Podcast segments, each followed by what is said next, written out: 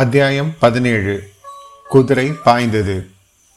ஒப்புவமே இல்லாத தன் சகோதரன் அருள்மொழிவர்மனுக்கு தகுந்த மணமகள் வானதிதான் என்று குந்தவை தீர்மானித்திருந்தாள் ஆனால் வானதியிடம் ஒரே ஒரு குறை இருந்தது அது அவளுடைய பயந்த சுபாவம்தான் வீராதி வீரனை மணக்கப் போகிறவள் உலகத்தை ஒரு குடையின் கீழ் ஆளப்போகும் புதல்வனை பெறப்போகிறவள் இப்படி பயந்தாங்கொல்லியாய் இருக்கலாமா அவளுடைய பயந்த சுபாவத்தை மாற்றி அவளை தீரமுள்ள வீர மங்கையாக்க வேண்டும் என்று குந்தவை விரும்பினாள் அதற்காகவே அந்த பொம்மை முதலையை விளையாட்டை ஏற்படுத்தியிருந்தாள் ஆனால் அந்த சோதனையில் கொடும்பாலூர் குமாரி வெற்றியுடன் தேறிவிட்டாள் குழந்தை ஜோதிடர் வீட்டிலிருந்து குந்தவை தேவியும் வானதியும் திரும்பி வந்ததும் அன்னப்படகில் ஏறிக்கொண்டார்கள் படகு சிறிது தூரம் சென்றது ஆற்றங்கரையின் இருபுறமும் மரமடர்ந்த ஓரிடத்தில் படகு நிறுத்திவிட்டு குந்தவையும் அவளுடைய தோழிகளும் நீரில் இறங்கி விளையாடுவது வழக்கம் இந்த இடத்துக்கே இன்று போய் அவர்கள் இறங்கினார்கள் எல்லோரும் இறங்கியதும் அப்பெண்களில் ஒருத்தி ஐயோ முதலை என்று கூவினாள் அவர்கள் எந்த பெரிய மரத்தின் அடியில் இறங்கினார்களோ அந்த மரத்துக்கு மறுபக்கத்தை அப்பெண் சுட்டிக்காட்டிக் கொண்டே முதலை முதலை என்று அலறினாள் உடனே எல்லா பெண்களும் சேர்ந்து ஐயோ முதலை பயமா இருக்கிறதே என்றெல்லாம் கூச்சலிட்டுக் கொண்டு ஓடினார்கள் ஆனால் பயந்த சுபாவம் உள்ள வானதி மட்டும் அச்சமயம் சிறிதும் பயப்படவில்லை திறந்த வாயுள்ள பயங்கர முதலையை திடீரென்று சமீபத்தில் கண்டும் அவள் பீதி அடையவில்லை மற்றவர்கள் எல்லாரும் குந்தவை தேவி கூறியிருந்தபடி மிகவும் பயந்தது போல பாசாங்கு செய்தும் வானதி பயப்படவில்லை அக்கா முதலைக்கு தண்ணீரில் இருக்கும் போதுதான் பயமெல்லாம் கரையில் கிடக்கும் போது அதனால் ஒன்றும் செய்ய முடியாது இவர்களை பயப்படாது இருக்க சொல்லுங்கள் என்றாள் கொடும்பாலூர் குமரி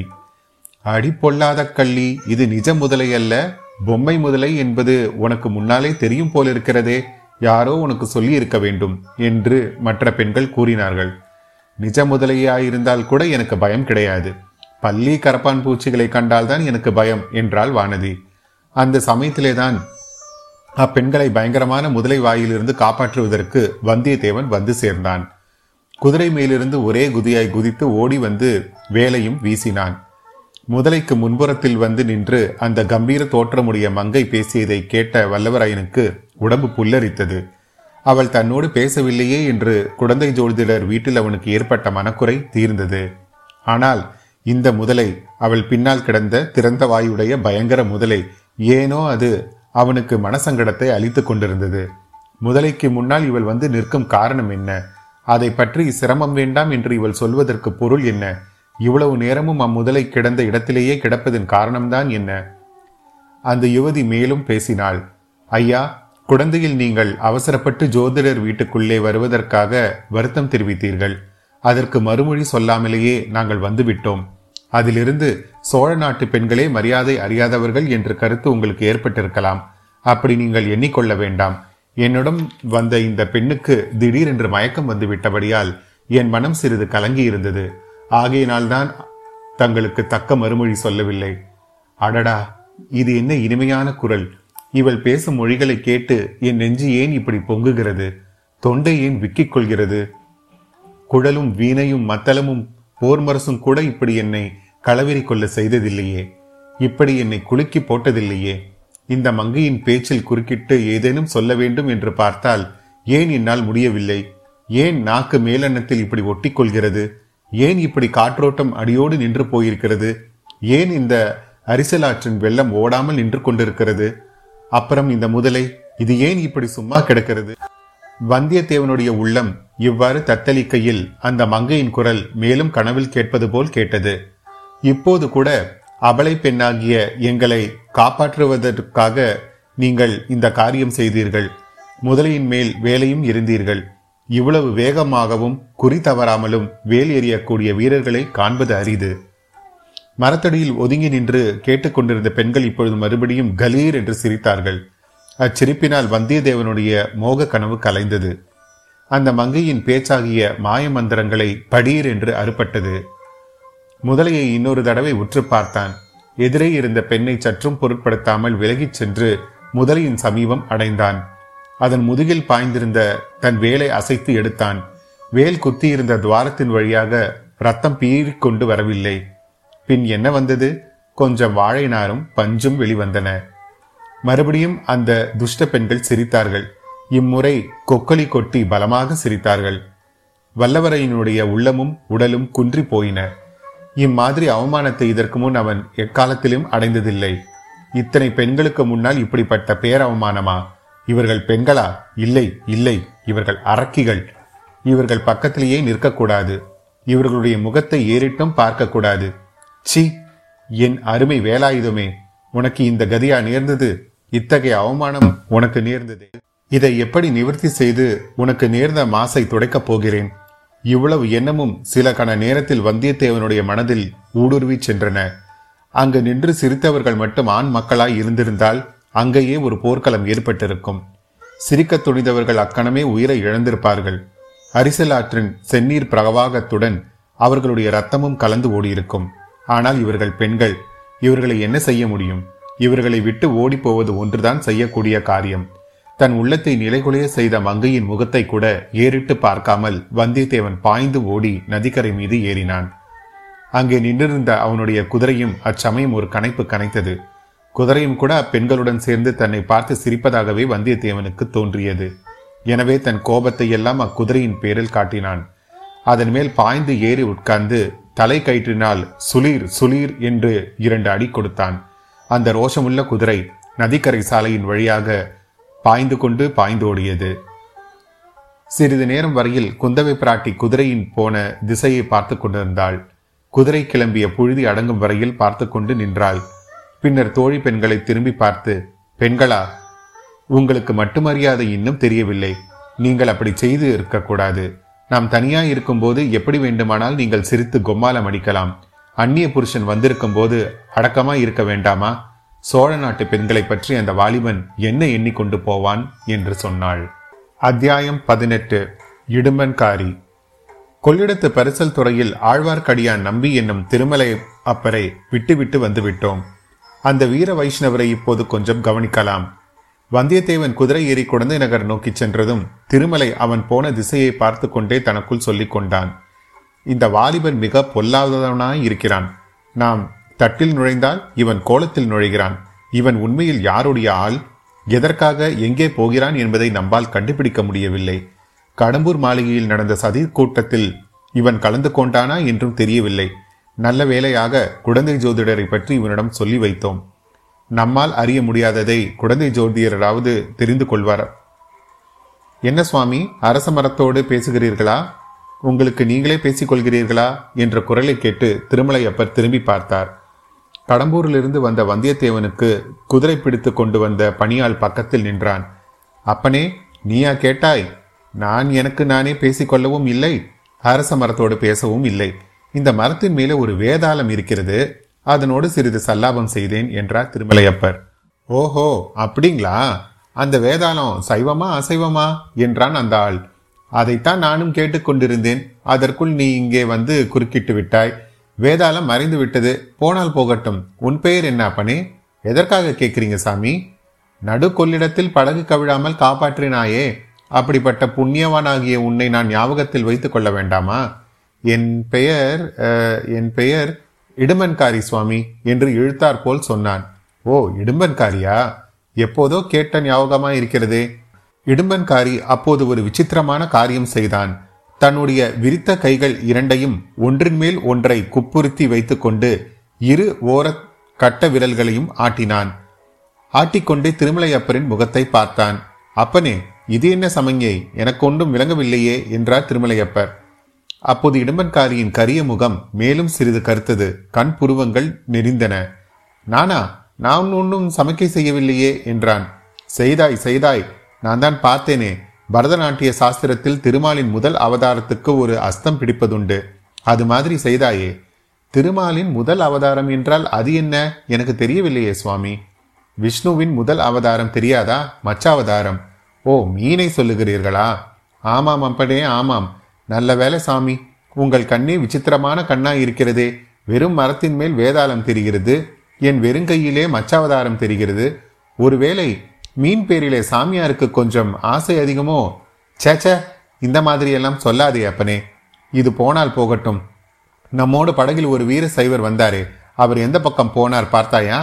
பார்க்காமல் என்ன பார்த்தேன் நான் குதிரை வாங்கி போன பக்கம்தான் அவரும் வந்தார் உங்களை பற்றி திட்டிக்கொண்டே வந்தார் என்னவென்று என்னை திட்டினார் உங்களை மறுபடியும் அந்த வீரசைவர் பார்த்தால் உங்கள் முன்குடும்பியை சிரைத்து தலையில் மொட்டையடித்து ஓஹோ அந்த வேலை கூட அவருக்கு தெரியுமா உங்கள் திருமேனியில் உள்ள நாமத்தை எல்லாம் அழித்துவிட்டு திருநூரை பூச வேண்டும் என்றார் அப்படியானால் அவரை கட்டாயம் நான் பார்த்தே ஆக வேண்டும் அவருக்கு எந்த ஊர் என்று உனக்கு தெரியுமா அவருக்கு புள்ளிருக்கும் வேலூர் என்றே அவர் சொன்னார்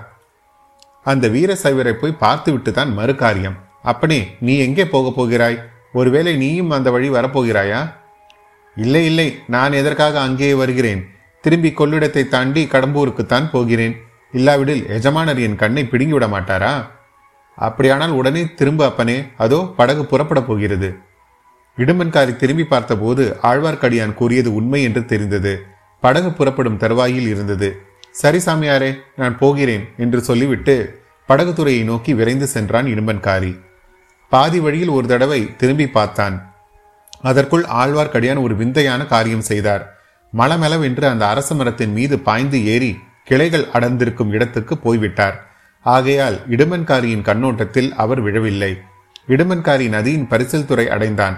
படகோட்டிகளில் ஒருவன் அக்கறைக்கு வருகிறாயா அப்பா என்று கேட்டான் இல்லை அடுத்த படகில் வரப்போகிறேன் நீ போ என்றான் இடுமன்காரி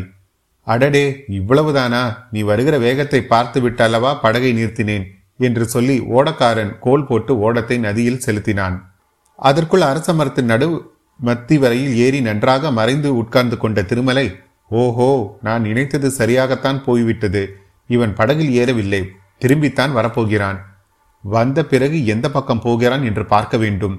இவனுடைய கைகள் மச்ச முத்திரையை காட்டியதை நான் நன்றாக பார்த்தேன் அதன் பொருள் என்ன மீன் மீன் மீன் சின்னம் எதை குறிக்கிறது ஆ மீன் பாண்டியனுடைய கொடியின் பொறுத்ததல்லவா ஒருவேளை ஓஹோ அப்படித்தான் இருக்குமோ பார்க்கலாம் சிறிது பொறுமையுடனே இருந்து பார்க்கலாம் பொறுத்தவர் பூமி ஆழ்வார் பொங்கியவர் காடு ஆழ்வார் ஆனால் இந்த காலத்தில் பூமி ஆழ்வதை காட்டிலும் காடு ஆழ்வதே மேலானது என்று தோன்றுகிறது ஆனாலும் பொறுத்திருந்து பார்க்கலாம் இவ்விதம் அரச மரத்தில் இருந்த அருவமான வேதாளத்திடம் திருமலை சொல்லிக் கொண்டிருந்தார் விரைவில் அவர் எதிர்பார்த்தபடியே நடந்தது படகு இடுமன்காரியை ஏற்றிக்கொள்ளாமலே சென்றது இடுமன்காரி நதிக்கரையில் இருந்தபடி அரச மரத்தடியை உற்று உற்று பார்த்தான் பிறகு நாலா திசைகளும் துலாவி பார்த்தான் ஆழ்வார்க்கடியான் எங்கும் இல்லாததை உறுதி செய்து கொண்டு திரும்பி அதே அரச மரத்தடிக்கு வந்து சேர்ந்தான் இன்னும் ஒரு தடவை சுற்றுமுற்றும் நன்றாய் பார்த்துவிட்டு அந்த மரத்தடியிலேயே உட்கார்ந்து கொண்டான் எதையோ அல்லது யாரையோ எதிர்பார்ப்பவன் போல் அவனுடைய கண்கள் நாலாபுரமும் சுழன்று நோக்கி கொண்டிருந்தன ஆனால் மரத்தின் மேலே மட்டும் அவன் அண்ணாந்து பார்க்கவில்லை பார்த்திருந்தாலும் திருமாலை நன்றாக திருமேனியை மறைத்து கொண்டிருந்தபடியால் மரத்தின் மேல் அவர் உட்கார்ந்திருப்பது இடும்பன்காருக்கு தெரிந்திருக்காது சுமார் ஒரு நாழிகை நேரம் இவ்விதம் சென்றது திருமலைக்கு கால்கள் மரத்து போக தொடங்கின இனி வெகு நேரம் மரத்தின் மேல் இருக்க முடியாது என்று தோன்றியது இடும்பனோ மரத்தடியிலிருந்து எழுந்திருக்கும் வழியாக தோன்றவில்லை தப்பித்து போவது எப்படி எவ்வளவு ஜாக்கிரதையாக மரத்தின் மறுபக்கத்தில் இறங்கினாலும் ஏதாவது சத்தம் கேளாமல் இருக்காது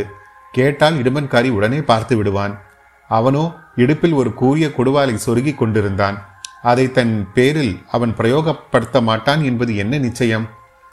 வேறு என்னதான் செய்வது பேய் பிசாசை போல் பயங்கரமாக சத்தமிட்டு கொண்டு இடுமன் மேலே குதிச்சிடலாமா குதித்தால் தன்னை வேதாளம் என்று நினைத்துக்கொண்டு அவன் பயத்தினால் மூச்சறையிட்டு விழலாம் அல்லவா அல்லது தப்பித்து ஓடி பார்க்கலாம் அல்லவா அச்சமயம் தானும் தப்பித்து ஓடிவிடலாம் அவ்விதம் திருமலை எண்ணிய சமயத்தில் அவனுடைய சோதனை முடிவடையும் என தோன்றியது ஒரு ஆள் தென்மேற்கிலிருந்து அதாவது குழந்தை சாலை வழியாக வந்து கொண்டிருந்தான் அவனுக்காகத்தான் இடுமன்காரி அத்தனை நேரமாய் காத்திருக்கிறான் என்று திருமலையின் உள்ளுணர்ச்சி கூறியது அவருடைய உள்ளுணர்ச்சி தவறையாக கூறவில்லை என்பது விரைவிலேயே தெரிய வந்தது புது ஆள் வந்ததை பார்த்ததும் அரச மரத்தடியில் உட்கார்ந்த இடும்பன் எழுந்து நின்றான் வந்தவன் முன்னால் இடும்பன் செய்த சமங்கையை செய்தான் அதாவது ஒரு விரித்த புறங்கையின் மேல் இன்னொன்றை விரித்து கையை வைத்துக்கொண்டு இரண்டு கட்டை விரல்களை ஆட்டி மச்ச சமங்கையை பிடித்து காட்டினான் அதை பார்த்த இடும்பனும் அதே மாதிரி செய்து காட்டினான் உன் பெயர் என்ன என்று வந்தியத்தேவன் கேட்டான் என் பெயர் இடுமன்காரி உங்கள் பெயர் சோமன் சம்பவன் உங்களைத்தான் எதிர்பார்த்து கொண்டிருந்தேன் நானும் உன்னை தேடிக்கொண்டுதான் வந்தேன் நாம் இந்த திசையில் போக வேண்டும் மேற்கு திசையில்தான் எவ்விடத்திற்கு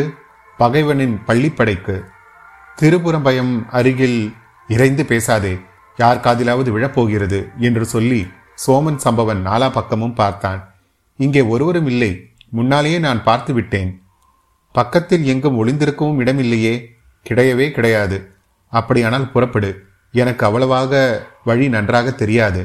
நீ முன்னால் போ நான் சற்று பின்னால் வருகிறேன் அடிக்கடி நின்று நான் பின்னால் வருகிறேனா என்று பார்த்து விட்டு போ ஆகட்டும் வழி நல்ல வழி அல்ல காடும் மேடும் முள்ளும் கல்லுமாக இருக்கும் ஜாக்கிரதையாக பார்த்து நடந்து வர வேண்டும் சரி சரி நீ புறப்பட்டு போ காட்டு வழியாயிருந்தாலும் இருந்தாலும் யாராவது எதிர்பட்டால் மறைந்து கொள்ள வேண்டும் தெரிகிறதா தெரிந்தது தெரிந்தது இடமன்காரி கொள்ளிடக்கரையோடு மேற்கு திசையை நோக்கி போனான் அவனுக்கு சற்று பின்னால் சோமன் சம்பவனும் தொடர்ந்து சென்றான் இருவரும் கண்ணுக்கு மறையும் வரையில் ஆழ்வார்க்கடியான் மரத்தின் மேலேயே இருந்தார் எல்லாவற்றையும் பார்த்து கொண்டும் கேட்டுக்கொண்டும் இருந்தார் ஆஹா காலம் பொல்லாத காலம் எதிர்பாராத காரியங்கள் எல்லாம் நடைபெறுகின்றன ஏதோ ஒரு பெரிய மர்மமான காரியத்தை தெரிந்து கொள்ள கடவுள் அருளால் சந்தர்ப்பம் கிடைத்திருக்கிறது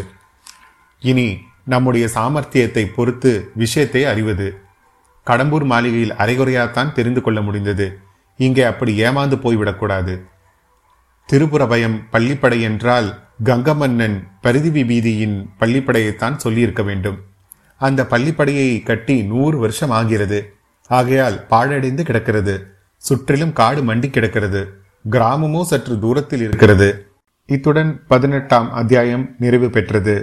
இந்த அத்தியாயத்தில் உள்ள சில சுவாரஸ்யமான விஷயங்களை பற்றி தெரிந்து கொள்ள வேண்டும் என்றால் என்னுடைய இன்ஸ்டாகிராம் பக்கமான தி மெட்ராஸ் பாட்காஸ்ட் இன்ஸ்டாகிராம் பக்கத்தில் சென்று பார்த்து தெரிந்து கொள்ளுங்கள் மீண்டும் அடுத்த அத்தியாயத்தில் உங்களை சந்திக்கும் வரை உங்களிடமிருந்து விடைபெறுவது